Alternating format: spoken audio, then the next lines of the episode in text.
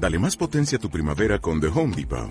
Obtén una potencia similar a la de la gasolina para podar, recortar y soplar con el sistema OnePlus de 18 voltios de Ryobi desde solo 89 dólares. Potencia para podar un tercio de un acre con una carga.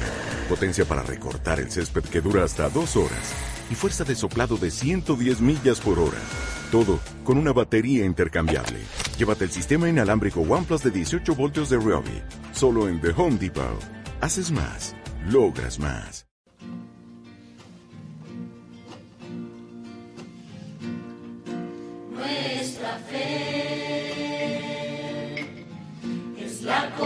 Confianza que espera, sabiendo que está cercano el día en que le veamos a Jesucristo. A él. Escudriñando las Escrituras. Nuestra fe Un estudio expositivo de la carta del apóstol Pablo a los romanos. Porque en el Evangelio la justicia de Dios se revela por fe y para fe, como está escrito, mas el justo por la fe vivirá. Romanos capítulo 1, verso 17. que ser quemado. Escudriñando las Escrituras. Síguenos en directo todas las semanas o descarga los programas de nuestra página web www.fmradioluz.com. Para más información, llámanos al teléfono 910 18 13. Un vencedor.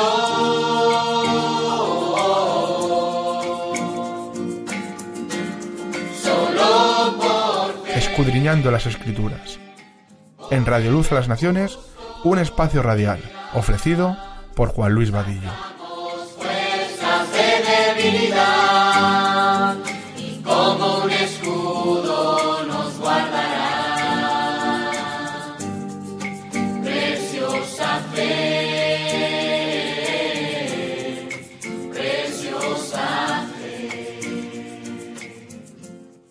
Tardes. Vamos a orar antes de empezar. Señor, gracias te damos por, este momento, por este tiempo. Gracias por la palabra, gracias por la Biblia, gracias por la persona de tu Espíritu Santo que tú nos enseña en esta tarde, que tú nos puedas instruir, enseñar y podamos ver tu gloria en todo ello, Dios. Abre nuestras mentes, nuestros corazones. Señor, que tú nos, despoje de todo aquello que pudiera oponerse o pudiera distraernos a lo que tú en esta tarde, a través de tu Espíritu Santo, eh, quieras traer a cada una de nuestras vidas, Dios. Gracias por Cristo, gracias por este rato. Señor, muchas gracias te damos por la obra poderosa de tu Espíritu Santo en, en cada una de nuestras vidas, Dios, y te pedimos que tu nombre sea glorificado por medio de la persona de tu Espíritu, Dios. Gracias, Padre, en el nombre de Cristo Jesús. Amén. Volvemos a Romanos. Estamos, empezamos en el capítulo número 10 y como siempre dando un breve recordatorio para situarnos nuevamente en el contexto, ya que esto sigue en continuidad con lo que estuvimos viendo el último día en, en cuanto a los versículos del 30 al 33. Y una de las cosas que vimos en este último punto es que la elección de Dios es incondicional, es algo que lo hemos visto en el capítulo número 9 de manera magistral, de manera clara y evidente, pero sin embargo la salvación no lo es. Y esto es lo que nosotros eh, debemos de enfatizar y, y debemos de apreciar, el equilibrio que la propia Biblia nos está dando con respecto a lo que venimos exponiendo a través del libro de Romanos. Dios nos enseña que es un Dios que elige de una manera soberana y esa elección es incondicional, por tanto en ti en mí no hay nada por lo cual Dios nos escoge. No tenemos esos requisitos para ser escogidos por Dios, para que lo entendamos en alguna manera. Pero sin embargo, la salvación, Dios está enseñándonos ahora, en estos últimos versículos que vimos la semana pasada y en continuidad nuevamente en el capítulo número 10, la salvación no es eh, que sea no, o sea, incondicional. No, la salvación tiene condiciones. Si dijimos algo que debemos de, saber, y creo que lo sabemos, la salvación, cuando hablamos de condiciones, es el medio por el cual nosotros nos apropiamos. Esto no quiere decir que la salvación sea por obras, para que entendamos, sino que para que tú y yo seamos salvos, debemos de arrepentirnos y creer en el Evangelio. Entonces es bueno que entendamos que si bien la salvación es incondicional, o la elección es incondicional, mejor dicho, la salvación tiene condiciones. Y las condiciones que nos enseña la palabra es que debemos de arrepentirnos y creer lo que Dios nos enseña en su palabra, es decir, en el Evangelio. También dijimos que no hay ningún santo, ¿verdad? O ningún elegido, o ningún predestinado o, o elegido que esté en el cielo, que haya partido ya con Cristo, o que pudiera estar mañana, o que pueda partir en este momento. No hay ninguno en la presencia de Dios que esté en ese lugar junto a Dios sin que se haya arrepentido y haber creído en el Evangelio. Y cuando decimos ninguno es ninguno. Y pusimos el ejemplo también, o dos ejemplos que nos enseña la Biblia en cuanto a hombres que partieron de esta vida sin haber visto la muerte, como era Enod y Elías. Bueno, precisamente la biografía, ¿verdad?, de tales personajes nos enseña que ellos caminaron con Dios. Ellos sí que se arrepintieron y tuvieron una relación íntima con el Dios de la Biblia. Así que para con nuestros días esto es importante de que lo que tengamos cuanto menos vigente en lo que estamos desarrollando, porque lo que estamos viendo ahora es la responsabilidad del hombre. Es curioso, ¿verdad? Pero lo que Pablo nos enseñó es la elección de Dios, es una elección incondicional, esto es lo que nos viene enseñando a lo largo del capítulo número 9, y no se puede debatir este punto, ahí tenemos punto por punto. Pero esta es la riqueza de las escrituras, ¿no? Y por eso tenemos que exponer como o debemos de exponer como lo estamos tratando de hacer, versículo a versículo, porque es aquí donde nosotros ahora nos encontramos al haber estudiado estos versículos y hemos entrado en una etapa donde Pablo quiere confirmar qué es o cómo es esa salvación de Dios, que si bien esa elección es incondicional, la salvación sí tiene condiciones, el arrepentimiento y es también la fe. Así que Pablo dice, Dios es soberano, que es lo que está tratando con el oponente judío, y el hombre es, ¿alguien sabe? Responsable, ¿sí o no? Dios es soberano, el hombre es responsable. Y la responsabilidad del hombre es arrepentirse y creer en el Evangelio. Y esto es lo que trataba de evitar este oponente judío, ¿verdad? Lo que el oponente judío decía, bueno, ya que Dios es responsable, o ya que Dios es soberano, mejor dicho, entonces yo no tengo que ver nada con la responsabilidad. Si Dios es soberano, que Él lo haga todo precisamente lo que él estaba evadiendo es la responsabilidad que Dios también le implica a este judío como a cada uno de nosotros. Y esta responsabilidad tiene que ver con el arrepentimiento y con la fe. Lo que el judío está tratando, o este judío oponente lo que estaba tratando de, de enfatizar es que yo no soy pecador, ¿verdad? Porque cuando él anula esa responsabilidad frente a la soberanía de Dios, lo que él está en verdad sustituyendo es esto de que la Biblia nos enseña que somos pecadores. Bueno, ese evadir su responsabilidad lo que está anulando es su pecaminosidad. Por eso es que Pablo no ha dejado el tema, por eso es que Pablo sigue con el tema. Y yo creo que estamos en un punto importante en cuanto a lo que nos viene enseñando el mismo apóstol Pablo, lo que nos ha enseñado en el capítulo número 9, y debemos de decir nuevamente que el capítulo número 9 nos ha enseñado del pasado de Israel, pero ahora entramos al capítulo número 10 y entramos en el presente de Israel. El capítulo número 11 trata más con el futuro de la nación de Israel. Pero el arrepentimiento es algo que Dios manda. Dice en el libro de los Hechos, en el capítulo número 17, en el versículo número 30, que Dios, habiendo pasado la ignorancia, ¿verdad? En otros días, en otros tiempos, dice que ahora en este momento, a nuestros días, dice que Dios manda el arrepentimiento para todo hombre y en todo lugar. Así que es un mandato, es un deber. El arrepentimiento nunca lo encontramos en la Biblia como una opción. No, el arrepentimiento es un mandato de Dios. Y aunque esto es un misterio, es como un rompecabezas que nunca logramos de completar. Eso no significa de que tú y yo no debamos de creer lo que nos está enseñando la Biblia. Es un misterio, sí que lo es, porque no podemos explicar el milagro de la regeneración. Pero sí sabemos por lo que nos enseña la Biblia de que Dios es un Dios soberano que demanda a todos los hombres y en todo lugar que se arrepienta. Así que si es un mandamiento, ese es un misterio que le corresponde aclararlo si Él quiere a Dios en el día en que estemos frente en su presencia. Pero el mandamiento a nuestros días es precisamente el que nos enseña la Biblia. Si tú y yo tratamos de explicar este milagro, como hemos dicho en alguna otra ocasión, ya deja de ser un, un milagro. El nuevo nacimiento es un milagro de Dios. Así que hemos enseñado lo que Pablo nos enseña en cuanto a esta soberanía de Dios y a la misma vez seguimos enseñando en cuanto a la responsabilidad que todos nosotros tenemos frente a este Dios soberano. De modo que Pablo está tratando aquí con los incrédulos, judíos y gentiles, que ellos son responsables por su perdición. Y esto es importante.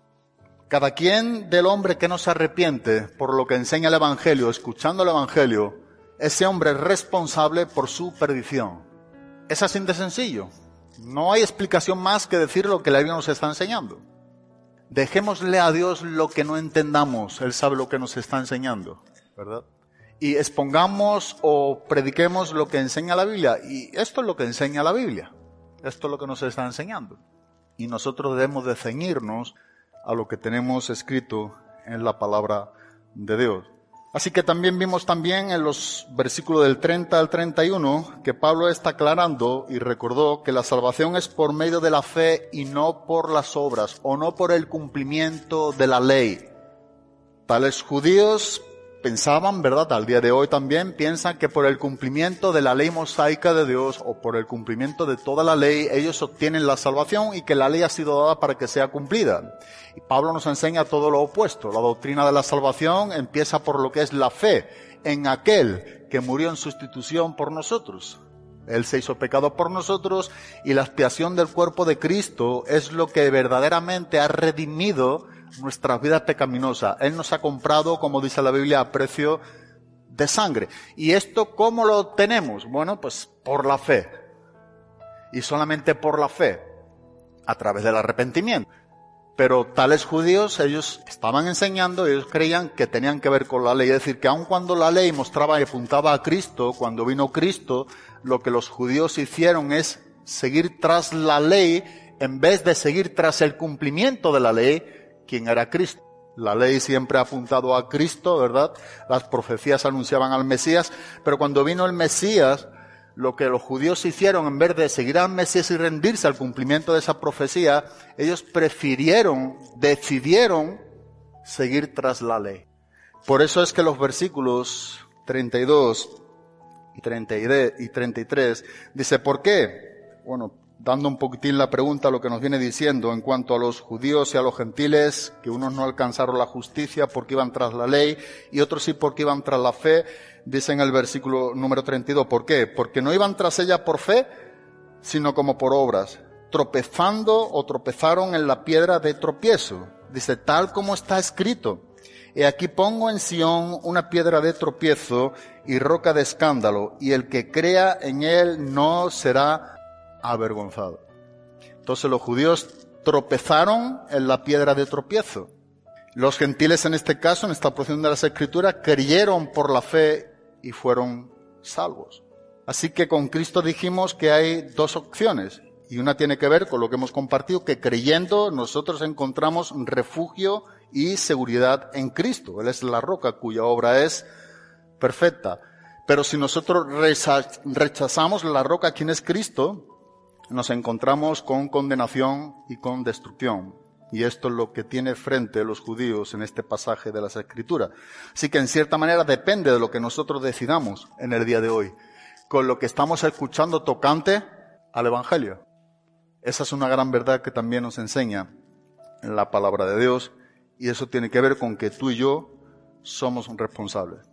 Dijimos que tú y yo estamos dentro de, de, esta ecuación. Aquí no hay neutralidad, ¿verdad? Aquí no queda nadie neutral. No, nosotros estamos dentro.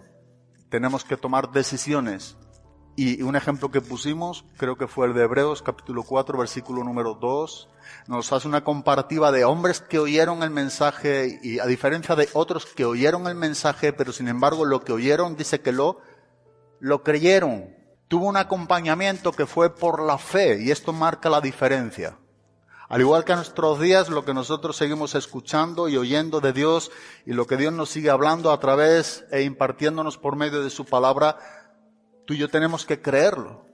Pudiéramos simplemente oír y no creerlo, pero el creerlo es una responsabilidad también nuestra.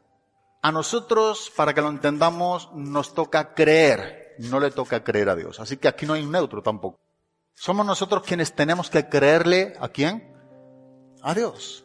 Y Dios en su gracia y en su bondad, en su misericordia, Él nos sigue exponiendo su palabra, Él nos sigue revelando su voluntad.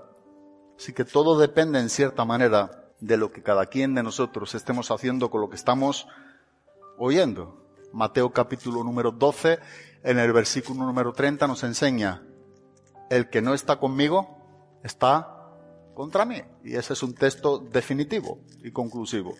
O estamos con él o estamos contra.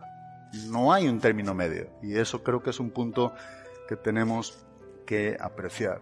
Entonces nosotros continuamos en el capítulo número 10 y en el versículo del 1 al 4 vamos a leer y ahora el apóstol Pablo dice, hermanos, el deseo de mi corazón y mi oración a Dios por ellos es para su salvación, porque yo testifico a su favor de que tienen celo de Dios, pero no conforme a un pleno conocimiento. Pues, desconociendo la justicia de Dios y procurando establecer la suya propia, no se sometieron a la justicia de Dios, porque Cristo es el fin de la ley para justicia a todo aquel que cree. Pablo sigue tratando con un problema que yo creo que es importante que volvamos a hacer la pregunta, aunque ya la hemos hecho también anteriormente, porque nos lleva a hacer la misma pregunta, y es este misterio, ¿verdad? O esta conjetura, ¿por qué los judíos rechazaron al Mesías? ¿Por qué teniendo ellos los privilegios que tuvieron, los pactos, la promulgación de la ley, ¿Por qué? Porque es que ellos rechazaron al Mesías. Y si tú te das cuenta, Pablo sigue tratando con este punto, pero solamente que ahora va a enfocar este punto del rechazo del pueblo judío a su Mesías o al Mesías por medio de su incredulidad, su negligencia, su responsabilidad. Ellos no rechazaron al, Mesías de manera un poquitín como si no tuvieran conocimiento o porque fueran inconscientes o de una manera totalmente eh, eh, involuntaria, o mejor dicho, voluntaria o no. Ahora lo hacen voluntariamente. Ellos rechazaron de una manera totalmente consciente al Mesías porque ellos tomaron esa decisión de que fueran rechazados. Así que ellos voluntariamente rechazaron al Mesías. Y Pablo es lo que nos va a enseñar en el versículo número uno. Dice en el versículo número uno, dice, hermanos, el deseo de mi corazón y mi oración a Dios por ellos es para su salvación.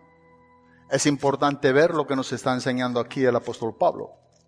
Pero una de las cosas importantes que nos viene diciendo el mismo apóstol Pablo es que lo que ha tratado en el capítulo número 9 es lo que va a continuar aquí en este capítulo número 10. Nosotros vemos que en el capítulo número 9 Pablo es quien escoge, o mejor dicho, Pablo enseña que Dios es quien escoge, Dios es quien elige, Dios está tomando esta elección, pero sin embargo ahora nos está enseñando que aunque Dios es el que lleva a cabo este acto soberano de la elección incondicional, vemos que en el versículo número 1 Pablo está orando por aquellos incrédulos. Pablo está orando por sus hermanos en la carne, como dice el capítulo número 9. Así que es importante ver este punto, ¿verdad? Aunque Dios es el que elige, y nos lo ha enseñado en el capítulo número 9, ¿por qué es que Pablo ahora en el capítulo número 10 está orando por aquellos que rechazaron de manera voluntaria a Dios, al Mesías? Y esto yo creo que es un buen equilibrio bíblicamente. Nosotros encontramos que Dios elige, pero a la misma vez nos encontramos a Pablo orando por aquellos que no se podían justificar, ¿verdad? Que no fueron salvos porque no fueron elegidos, sino que ellos rechazaron voluntariamente al Mesías. Ellos no quisieron saber de Cristo. Ellos trataron de poner excusas frente a lo que Dios exigía en sus propias vidas en cuanto a la responsabilidad como cada quien de los hombres. Así que el hecho de que Pablo creía que la salvación estaba en Dios es una gran verdad. Y de hecho, ¿por qué Pablo oraba a Dios? Bueno, Pablo estaba orando a Dios porque evidentemente Pablo tenía la certeza, ¿verdad?, de que Dios es quien salva. Si Pablo hubiese pensado por un solo momento que el hombre se podía salvar por sí mismo, nosotros no encontraríamos a Pablo aquí orando a quién? Orando a Dios. Pero este pequeño detalle creo que es un detalle muy importante, muy rico. La oración de Pablo por sus hermanos en la carne, la oración de Pablo por aquellos judíos que rechazaron voluntariamente a Dios, eso nos hace ver, ¿verdad? Que Dios es el que salva, pero que el hombre también es el que se tiene que arrepentir.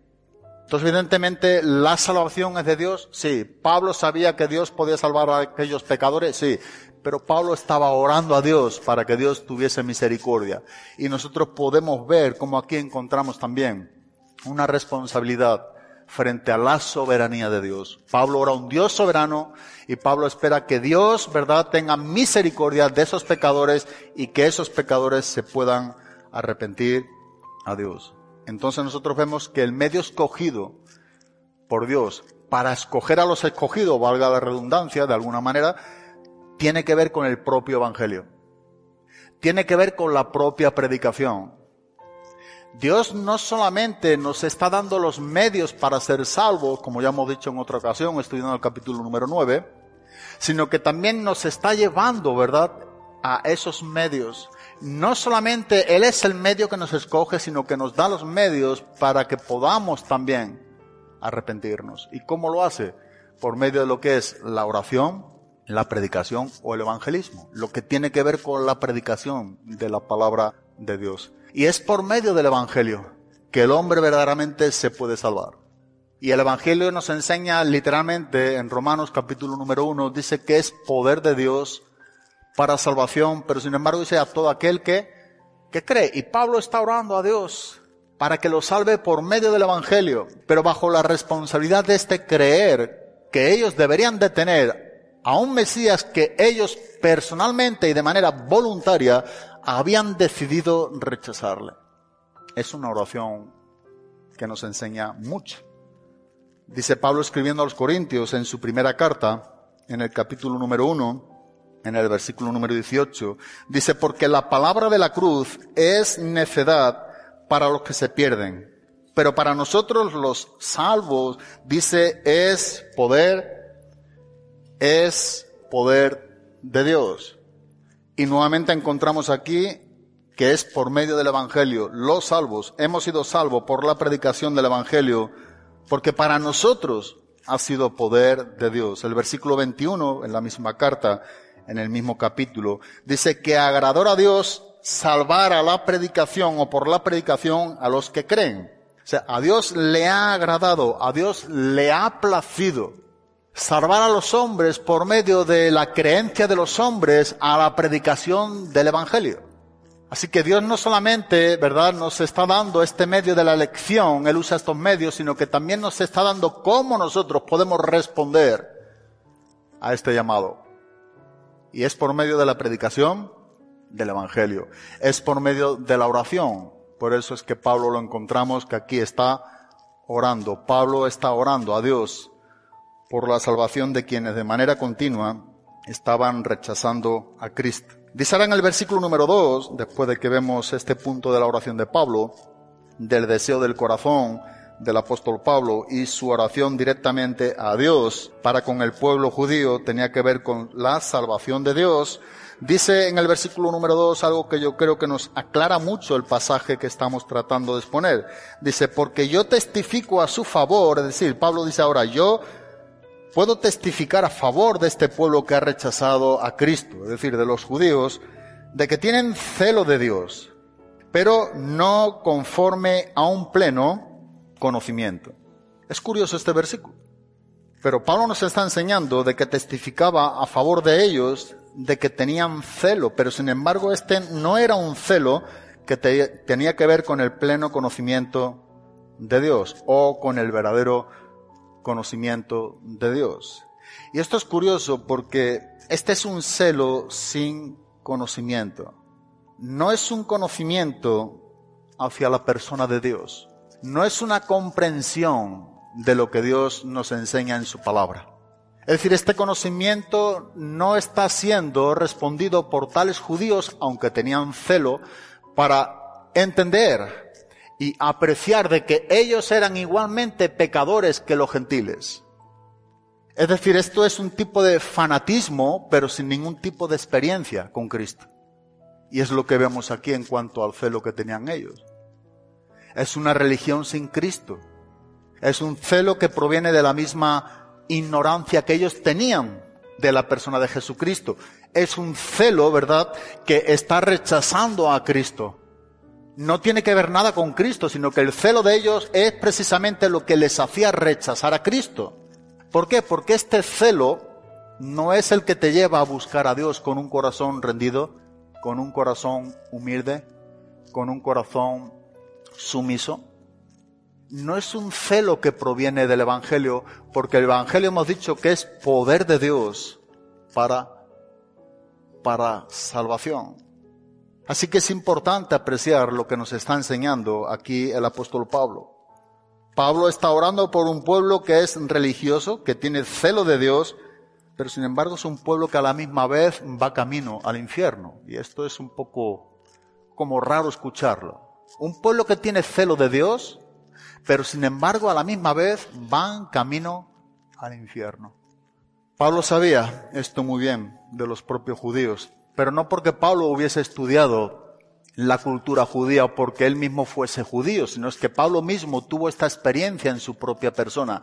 Más allá de que Pablo era judío, Pablo era un hombre instruido en la ley, era un hombre fariseo de fariseos, y Pablo está aquí orando a Dios y ahora no puede entender más claramente esta oración que no la explica más que diciendo que lo que está haciendo es orando a Dios, intercediendo por sus hermanos en la carne para que puedan recibir a Cristo, para que sean salvos.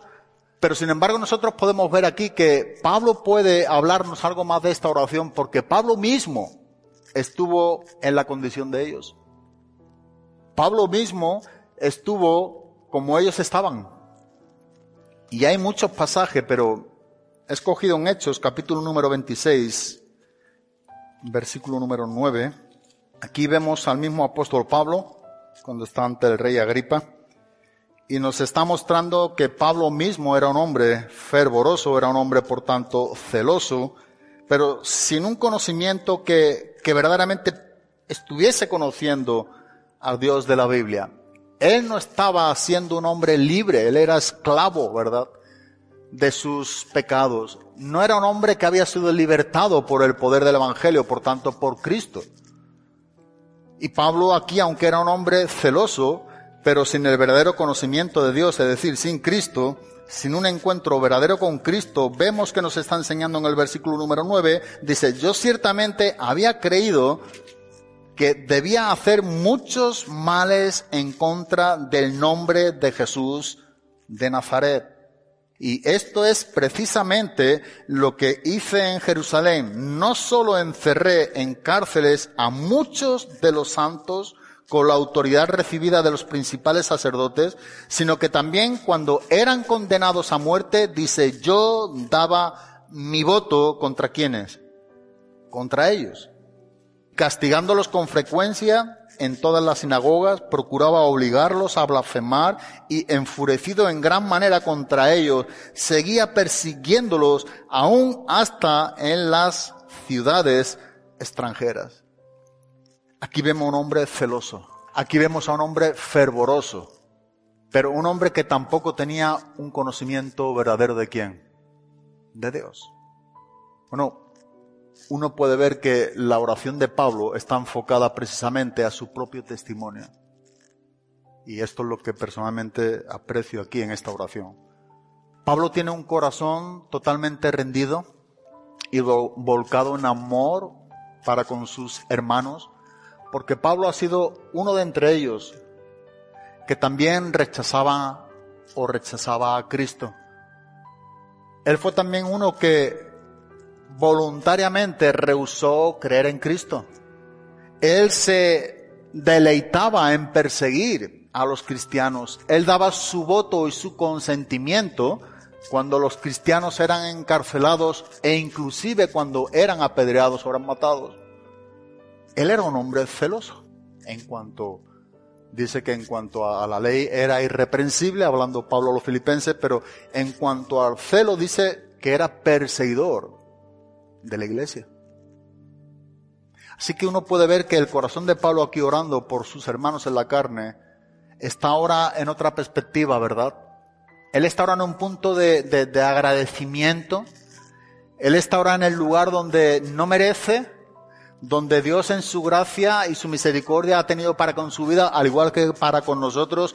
Así que aunque la oración es corta del versículo número uno, es muy profunda, uno puede ver mucho en esa oración. Yo estaba pensando cómo es la manera en la que Pablo está orando, más que con palabras, él está haciendo un recordatorio de lo que él vivía sin Cristo y de lo que él hacía pensando que estaba bien delante, delante de Dios. Por eso es que dice en el versículo número 2, yo testifico a su favor. Ellos son un pueblo que sin embargo tienen un celo para con Dios. Tienen celo. El problema es que el celo que tienen no corresponde al carácter de Dios. No corresponde a un conocimiento verdadero. Así que debemos de aprender que no es la sinceridad de una creencia la que nos salva, porque él estaba convencido y él era sincero de lo que estaba haciendo. Uno puede ver como todo cuanto él está llevando a cabo antes de conocer a Cristo, Saulo de Tarso es un hombre totalmente fervoroso y totalmente un hombre celoso para con Dios. Pero sin embargo, él no tuvo nunca una experiencia con Cristo hasta que fue de camino a Damasco, cuando Dios tuvo ese encuentro con él. O mejor dicho, él tuvo un encuentro mejor con Jesús, pero iniciado por la mano poderosa de Cristo. Así que lo que Pablo también nos está enseñando, que aunque ellos tenían celo de Dios y tenían sinceridad en su creencia, esto no les estaba salvando. A él no le salvó. Al igual que para con nosotros, podemos tener mucha sinceridad en una creencia, pero si ese, ese celo o esa creencia o esa sinceridad no es en la persona de Cristo Jesús, nosotros igualmente tampoco nunca seremos salvos. Uno puede tener pleno convencimiento y mucha sinceridad, que uno puede poner la mano en el fuego, ¿verdad? Y no me voy a quemar. Pero la verdad es que aunque sea sincero, tú pones y yo pongo la mano en el fuego y seguramente, sin duda alguna, nos vamos a quemar. Así que no es la sinceridad en una creencia la que nos salva. No, Pablo está enseñándonos que es la única fe en Jesucristo la que verdaderamente nos apropiamos de una salvación tan grande que Dios está dando a todo aquel que cree. Y solamente esto es por, por la fe no se trata por ser sinceros. Uno puede ser muy sincero y estar muy sinceramente equivocado. Y esto es lo que Pablo también quiere destacar. Y esto es algo que está en nosotros. El libro de los Proverbios, en el capítulo número 14, en el versículo número 12, dice que hay camino que al hombre le parece que es derecho. Sin embargo, dice ese camino es un camino de qué? ¿Le parece? Honestamente y sinceramente, él cree que es un camino que lleva a buen fin. Pero eso no cambia el fin. El fin es, es que es un camino de muerte. ¿Ves? Nuevamente, por más sincero o por más que tú y yo podamos creer en algo, si no está basado en la verdad, no va a cambiarlo. Así que no es nuestro parecer. No es como a ti a mí nos parecen las cosas. Es como lo que Dios es y es lo que es. Es como Dios dice. Ellos tenían celo de Dios, pero no con un pleno conocimiento. Ese celo que ellos tenían a Dios no era un celo de lo cual ellos estuvieran siendo libertados de sus pecados. Al contrario, cada vez eran más esclavos de sus pecados y cada vez a la misma vez eran más, más ciegos de que eran pecadores. Y por eso es que Juan capítulo 8 en el versículo número 32 nos enseña a Jesucristo, ¿verdad? Dice, y conoceréis la verdad, dice, y la verdad os hará libres. Ese es el verdadero conocimiento, conocer a Cristo para ser libertado de nuestros pecados y venir a ser siervos de la justicia. Así que parece que sorprende esta palabra del celo. El celo religioso es algo que está muy ligado a nosotros. Bueno, dentro de la iglesia cristiana, entre comillas, o los que vienen y están con nosotros o están entre nosotros, esto es muy común y no solamente me refiero aquí. Dentro de la iglesia pudiera haber muchas personas, sin lugar a dudas las hay, de que son muy celosos, pero no tienen celo en cuanto al verdadero conocimiento de Cristo. Es un fanatismo que no proviene del Evangelio es irreal. Porque el celo verdadero de Dios debe de llevarnos a conocer realmente a Dios como Él es. Y es ahí cuando tú y yo somos libres y es ahí cuando tú y yo estamos conociendo, como dice en Oseas capítulo 6, versículo número 3, y prosiguiendo en conocer a Dios. Muchas de las veces nos asombra este tipo de celo. Pero Pablo no lo oculta, lo está poniendo aquí por algo. Porque precisamente a nuestros días también existe este tipo de celo dentro de la religión. Sin embargo, ese no es un entusiasmo o no es un ánimo o no es un fervor que nos lleve a conocer o que lleve a conocer a Cristo.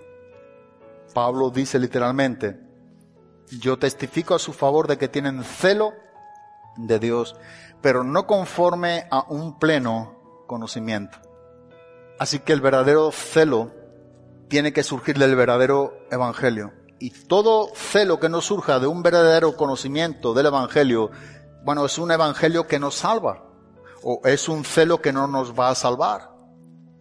Estaba pensando antes en Hechos, capítulo número 22, del mismo apóstol Pablo, pero en este caso, viendo el contraste con su conversión, Hechos capítulo número 22, versículo número 3, mira lo que dice en el versículo número 13, yo soy judío, nacido en Tarso, de Cilicia, pero criado en esta ciudad, educado bajo Gamaliel, en estricta conformidad a la ley de nuestros padres, siendo tan celoso de Dios, como todos vosotros lo sois hoy.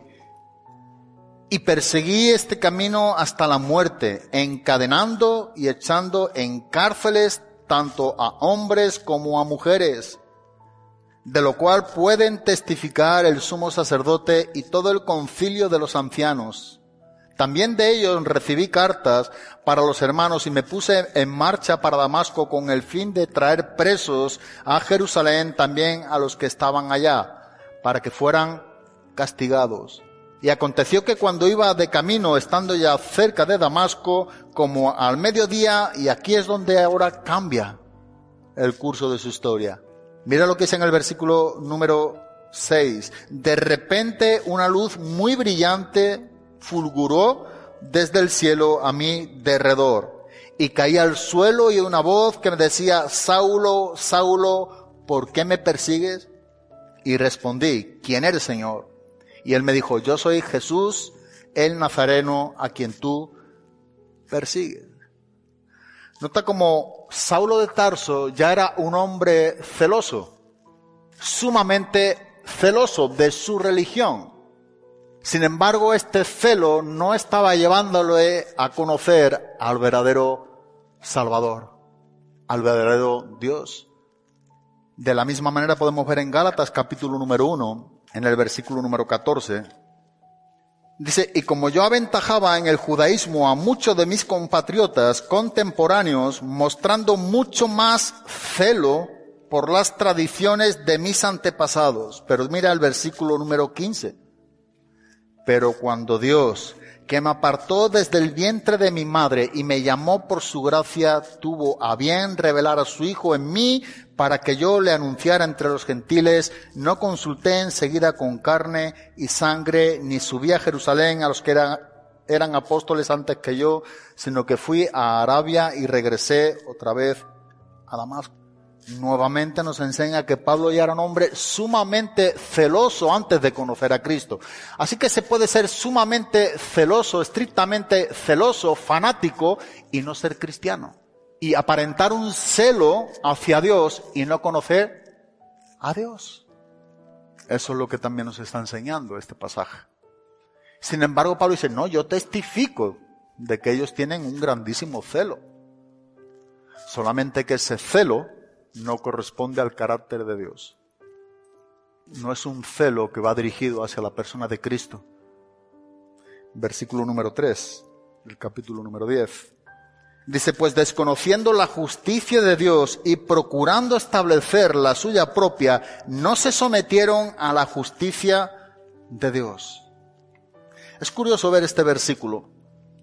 Y una de las cosas importantes que nosotros podemos ver en el versículo número 3 es que todos los verbos que encontramos aquí nos están hablando de la responsabilidad que ellos mismos tenían. No sé si lo aprecia. Dice, pues desconociendo la justicia de Dios y procurando establecer la suya propia, no se sometieron a la justicia de Dios. Así que si por una parte Pablo nos ha enseñado en el capítulo número 9 lo que es la soberanía de Dios y la elección incondicional, también Pablo nos está enseñando la responsabilidad del hombre y la salvación que tiene condiciones por medio del arrepentimiento y fe.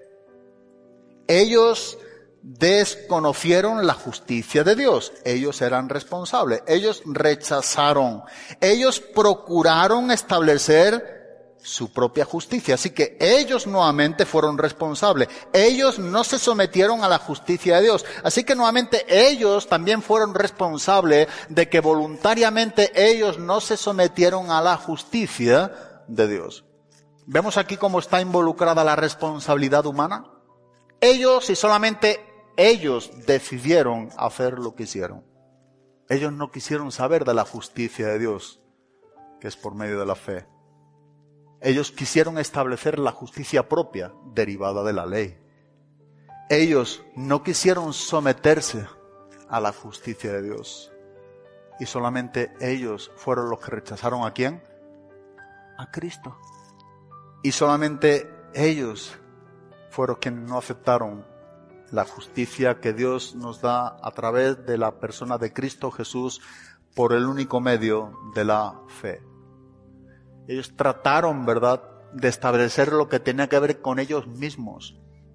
Ellos trataron de establecer la ley de Dios como el medio para ser salvos. Ellos trataron de cambiar lo que tenía que ver el propósito de Dios para todo el mundo y ser ellos algo diferente. Ellos rehusaron la gracia de Dios porque para ellos la gracia de Dios en Cristo Jesús era humillante. La ley exigía obras, esfuerzos. Lo que tú y yo hacemos es lo que muestra la ley. Sin embargo, la fe, ¿verdad?, está mostrando lo que tú y yo no podemos hacer y es lo que Dios ha hecho por el único medio de la gracia. Y eso es humillante y aplastante para el orgullo y el ego humano cuando tú y yo no tenemos que ver con algo o no tomamos parte en algo o no somos reconocidos en algo, de por sí en nuestra propia naturaleza esto no nos gusta a ninguno. Y eso es lo que hace la gracia de Dios, aplasta el orgullo la soberbia del hombre. Sin embargo, dime cómo tú y yo podemos ser salvos si no es por la gracia y por el único medio de la fe. Por eso el simbolismo de la fe, ¿verdad? Es como esa mano de un mendigo que recibe todo lo que Dios le está dando porque no tiene nada a cambio para recibir una salvación tan grande. Por eso la Biblia nos enseña, bienaventurados los pobres en espíritu. Bienaventurados esos mendigos que no tienen nada en sí mismo. Solamente tenemos fuerzas para darle gracias a Dios por haber hecho algo tan grande que ninguno de nosotros merecemos. Imagínate lo opuesto, aquel que cree que merece, aquel que cree que puede hacer, aquel que cree que puede cumplir, nunca puede ser salvo. Ellos preferían seguir creyendo en esos privilegios que Dios les había otorgado y decir somos salvos porque Dios nos ha dado el privilegio a nosotros, a los judíos. Los gentiles, ellos decían de los gentiles que eso era algo creado por Dios como combustible para el fuego del infierno. Imagínate cómo pensaban los judíos. Y podemos ver la gracia de Dios que dice que es para salvación a todos los hombres, que Dios no es excepción de persona, y que sin embargo solamente se puede recibir esta salvación tan grande que nadie puede conseguirla por el único medio de la fe y esto es por gracia.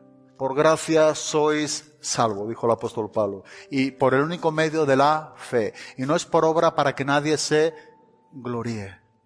Y aunque nosotros pensamos que sabemos definir o compartir muy bien ese texto, para mí es uno de los textos más ricos y profundos de todas las escrituras nunca vamos a entender esa gracia de Dios como es. tampoco vamos a entender cómo es esa fe que ha producido Dios en nosotros. Es algo tan sencillo, aparentemente, tan profundo espiritualmente. Para empezar, ninguno merecemos esa salvación que Dios nos da y otorga a la persona de Cristo. Ninguno. Y Dios dice que es por gracia. ¿Cómo, cómo sonaría, verdad, este mensaje a tales personas, a los judíos, o tales hombres celosos a nuestros días también de X religión, o dentro del ámbito evangélico, si queremos llamarle, que aún no se hayan rendido a Cristo? ¿Cómo suena el mensaje de que es por gracia y solo por gracia? No, tú aquí no pintas nada. ¿Sabe qué es lo que tú pintas? El arrepentimiento y la fe. Tú tienes que arrepentirte de tus pecados. Lo que tú pintas es que tú eres un verdadero pecador. No podemos hacer nada para salvarnos, más que creer lo que Jesús nos enseña en el Evangelio. Por eso es por gracia y es por el medio de la fe.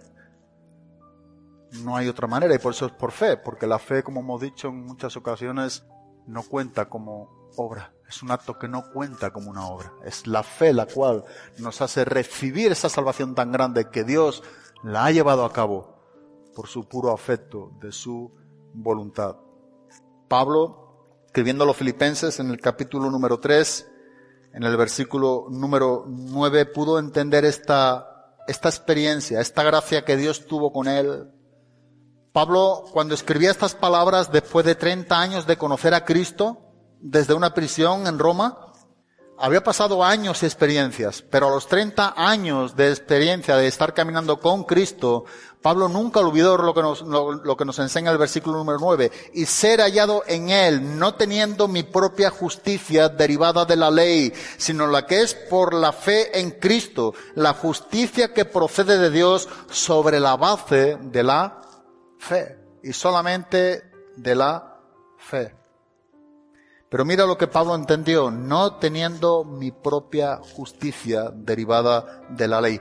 Esto es lo que tales judíos estaban teniendo. Por eso Pablo desde la perspectiva ahora en Cristo, él dice, el anhelo profundo de mi corazón es que ellos puedan ser salvos. Señor, sálvales. Me imagino a Pablo orando, sálvale como me has salvado a mí. Llévales al arrepentimiento como me has llevado al arrepentimiento que puedan entender cuán grande pecador son o cuán grandes pecadores son, como también yo pude entenderlo a través de tu gracia. No teniendo mi propia justicia derivada de la ley, sino la que es por la fe en Cristo Jesús, la justicia que procede de Dios sobre la base de la, de la fe. Los judíos eran gente celosa, eran gente fanáticas, pero rehusaban creer en Cristo. Saber una persona fanática o una persona celosa sin el celo de Dios es una persona que en verdad no reflexiona, no piensa, no medita. No hay, no hay posibilidad de que pueda meditar o reflexionar, aceptar lo que tú les estaba ofreciendo en cuanto al Evangelio. No, no, no, no quieren saber de eso. Porque ese supuesto celo o fanatismo opaca, ¿verdad?, la realidad de escuchar, reflexionar y cambiar. El fanático nunca quiere cambiar. El fanatismo en cierta manera es un escudo, ¿verdad?, de excusa a lo que nosotros somos como que eso es lo mejor. Entonces yo no tengo que escucharte a ti porque yo ya estoy en la verdad. No sé si aprecias un poco más la oración de Pablo. Yo sigo con lo de la oración. Pablo todo esto lo vivió si el celo suyo era perseguir y matar a la iglesia de Cristo, imagínate ahora estando en Cristo. ¿Cómo se vería este hombre? Siendo un fanático religioso, siendo en cuanto al celo perseguidor de la iglesia, siendo en cuanto a la ley un hombre totalmente irreprensible, fariseo de fariseos. Pero este hombre lo que tuvo es un milagro, como tenemos cada uno de los hijos de Dios. Esto es lo que cambió la vida de Saulo de Tarso, a la vida del apóstol Pablo. Cristo y solamente Cristo. Y esto solamente Dios lo hizo por esa gracia que nos brinda, por el único medio del Evangelio. Un fanático no desea nunca ser cambiado. Nunca. Un hombre celoso de cualquier religión, que no sea en Dios, sino en una religión o cualquier creencia, es una persona que nunca desea ser cambiada. Jamás. Y eso no está muy lejos de nuestro ambiente, digamos, evangélico. Los hay también. Parecen, ¿verdad?, que son hombres o mujeres celosos de Dios, pero sin embargo no es con respecto al verdadero conocimiento. ¿Por qué? Porque el verdadero conocimiento nos transforma y nos hace ser más como, como Cristo. Así que ellos no tienen ningún interés en ser cambiados o ser convencidos. Sin embargo, Pablo, nuevamente citando Filipenses capítulo 3, versículo número 7, mira cómo volvió todo esto. Pero todo lo que era para mi ganancia, dice, lo he estimado como pérdida, pero ahora dice que es por amor a quién? A Cristo. Ahora es por amor a Cristo. Por eso es que Pablo podía amar a sus hermanos. Por eso es que Pablo podía amar a sus enemigos, porque ahora era por amor a quién? A Cristo. Siempre es bueno saber y recordarnos entre nosotros que cuando tú y yo tenemos escasez de amor para con nuestro hermano, o carencia de amor para con nuestro hermano, es porque no estamos amando a quién? A Dios. Como debemos de amarle. ¿Sabes por qué Pablo podía orar por sus enemigos, orar por sus hermanos, orar por sus perseguidores? Porque ahora, ahora era por amor a Cristo, ahora él amaba verdaderamente a Cristo, no era un conocimiento en cuanto a celo sin transformar su vida, no, era un conocimiento con un celo que transformaba su vida, que ahora era más como Cristo, ahora lo que él vivía lo vivía en Cristo, ahora para, para él su vida, su día a día tenía que ver con Cristo, él era, como dice, para mí el vivir es Cristo, ahora era un sentido diferente toda su vida delante de Dios, ahora tenía sentido. Ahora tiene un fervor y un celo que se tiene que ver con el verdadero conocimiento de Dios. Por eso él podía orar y amar también a sus, a sus hermanos. Nota que tales hermanos, creo que es en el capítulo número 10, en el versículo número 21, oraba por tales personas que la Biblia nos enseña literalmente que eran personas desobedientes y rebeldes. Es curioso ver nuevamente que Dios extendió aquí su mano, dice todo el día, como dice el versículo número 21, pero en cuanto a Israel dice, todo el día he extendido mis manos a un pueblo que es desobediente y que es rebelde. Todo el día he extendido mis manos a un pueblo que es desobediente y rebelde. Pablo está orando por ese pueblo que es desobediente y rebelde. Porque Pablo sabe que todo el día Dios está extendiendo sus manos a ese pueblo. Y aquí entre nosotros también posiblemente Dios sigue extendiendo su mano para contigo todavía si aún te resiste creer en Cristo. De la misma manera esa es la misericordia de Dios. Ellos eran desobedientes y rebeldes como cada quien de los hombres que rehusan creer en Cristo. Ese es el problema también, muy cercano entre nosotros, que hay celo, pero no en cuanto al verdadero conocimiento de Dios. Por eso es importante entender lo que nos está enseñando la Biblia. No hay excusa, como dice en Romanos 1. No hay excusa para nadie. Ninguno tenemos ninguna excusa delante de Dios. Todos somos llamados al arrepentimiento. Aquí no es verdad lo que los judíos trataban de decir o este oponente trataba de objetar con el apóstol Pablo. No, yo no soy salvo porque no soy un escogido, no. Tú no eres salvo porque no quieres el Evangelio de Cristo. Tú no eres salvo porque no quieres arrepentirte. Tú no eres salvo porque no quieres acudir a Cristo. Por eso tú no eres salvo. Por tu propia incredulidad. Pero no porque no seas escogido. Tú eres responsable y yo soy responsable. Frente a un Dios que puede hacer todo lo que le plazca. Ese no es nuestro trabajo. Nuestro trabajo, más que un trabajo, es un deber, es arrepentirnos y creer el Evangelio. Y como dijimos el otro día, tú y yo sabemos y conocemos suficientemente bien lo que somos para arrepentirnos delante de Dios. Lucas en el capítulo número 18, sabes, los judíos ellos tenían las escrituras, no se arrepintieron. A nuestros días tenemos la Biblia completa, y aún se rehúsa todavía el arrepentimiento para con Cristo. El problema sigue siendo el mismo en el corazón del hombre y es la rebeldía contra Dios. Pero aquí en Lucas capítulo 18, en el versículo número 9, vemos, vemos algo que creo que es importante a lo que estamos hablando.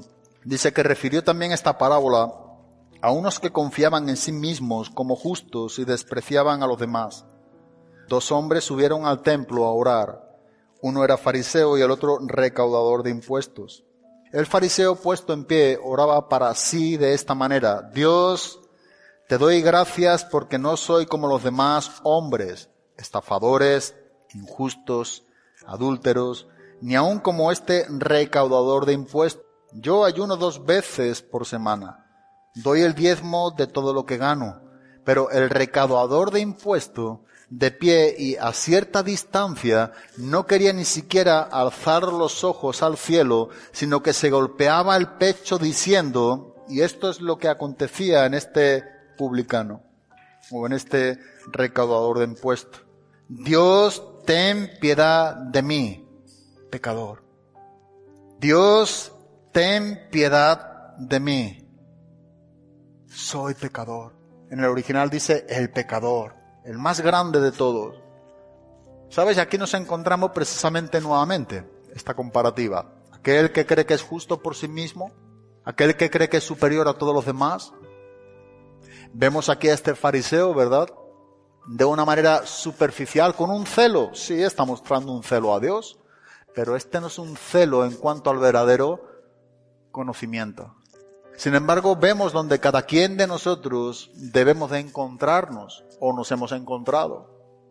Y tiene que ver con esa sumisión, con esa humildad, con ese reconocimiento de lo que tú y yo somos en verdad.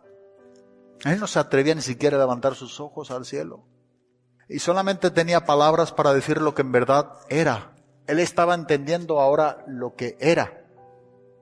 Señor, sé propicio. Señor, ten misericordia conmigo porque soy un gran pecador. Esto es lo que está reconociendo el recaudador de impuestos. ¿Sabe? Dice el último versículo, aquí en esta parábola, en el versículo número 14, os digo que éste descendió a su casa justificado, pero aquel no.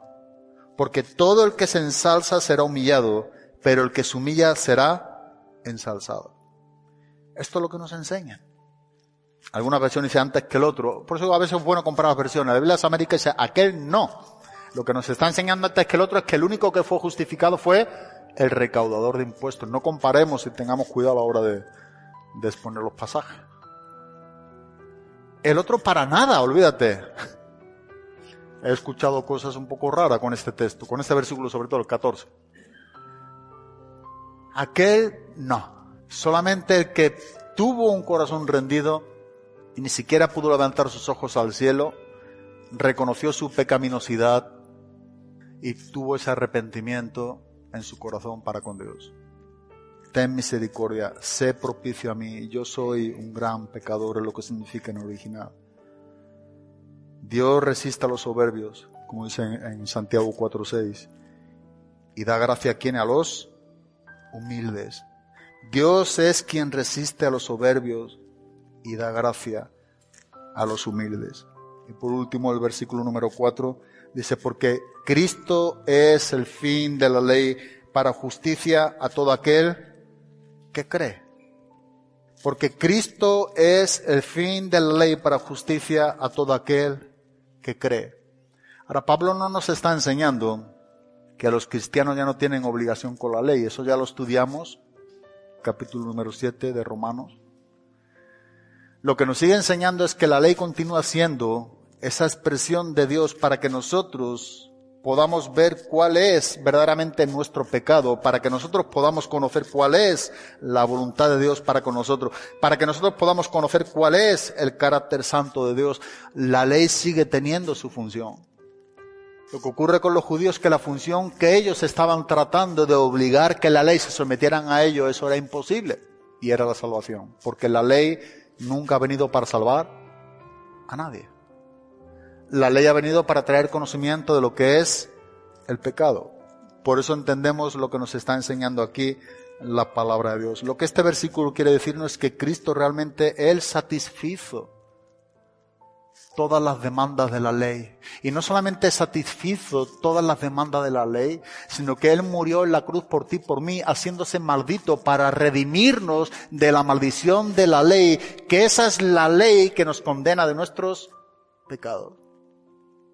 Es todo lo opuesto. Por eso es que Pablo dice, porque Cristo es el fin de la ley, pero dice para justicia a todo aquel que cree. Nota como nuevamente nos habla de creer. Cristo es el fin de la ley. Él pudo cumplir toda la ley. Él pudo satisfacer todas las demandas de la ley. Es más, Él es quien nos redime de la maldición de la ley misma.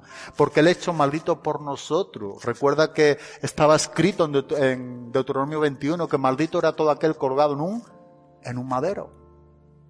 Y Cristo murió colgado en un, en un madero. Sí que la ley mosaica está señalando a Cristo, pero la ley de Moisés señalaba a Cristo como el objeto verdaderamente de la fe. No es porque el hombre se salvara guardando la ley, sino que la ley mosaica estaba anunciando, apuntando, señalando a Cristo que era el objeto de la fe. Mira cómo dice en Gálatas capítulo 3, versículo número 24, de manera que la ley ha venido a ser nuestro ayo para conducirnos a Cristo a fin de que seamos justificados por la por la fe. De manera que la ley ha venido a ser nuestro ayo para conducirnos a Cristo a fin de que seamos justificados por la fe. La ley señalaba a Cristo como el objeto de la fe, donde nosotros teníamos que creer. Así que, acabando con este versículo, con este pasaje, nosotros estamos viviendo días también muy similares a los días del apóstol Pablo. Y aun cuando hemos visto que este celo o este fervor, que es lo que significa en el original también, no es el que Dios aprueba, a la misma vez también la Biblia nos enseña cuál es el fervor o el celo que Dios aprueba. Y quiero acabar con Romanos 12, versículo número 11. Dice, no seáis perezosos en lo que requiere diligencia. Mira lo que dice, fervientes en espíritu, sirviendo al al Señor. Este fervor que tiene que ver con este celo.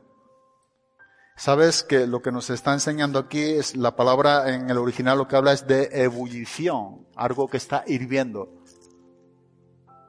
Y el apóstol Pablo hablando aquí de los deberes del cristiano nos dice, no seáis perezosos en lo que requiere diligencia, sino al contrario, sed fervientes, ¿verdad?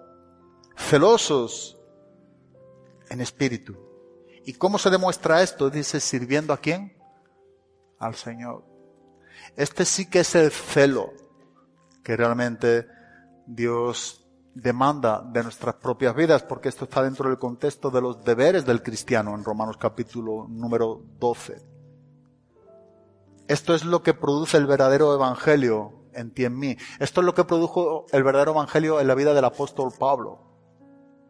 La pregunta en esta noche también para ti, ¿esto lo está produciendo el Evangelio hoy también en ti? ¿Está produciendo esto en ti y en mí? ¿Este verdadero nos está produciendo, está produciendo en nosotros este fervor, este servicio a Cristo? Porque este es el celo que realmente Dios aprueba.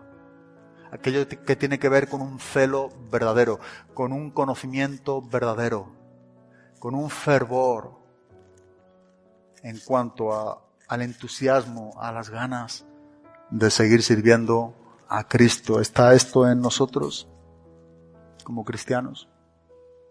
Que Dios nos ayude ¿no? a poder entender y poder apreciar que lo que Pablo está hablando aquí y lo que Pablo está orando aquí a Dios por sus hermanos en la carne tiene que ver con su propia experiencia. Yo creo que él nunca dejó de lado lo que él era también como ellos. Y a la misma vez ese profundo agradecimiento y ese celo que tenía delante de Dios, orando de manera continua y con dolor en su corazón para con los de su carne, tenía que ver con que él sabía muy bien lo que estaban viviendo los otros.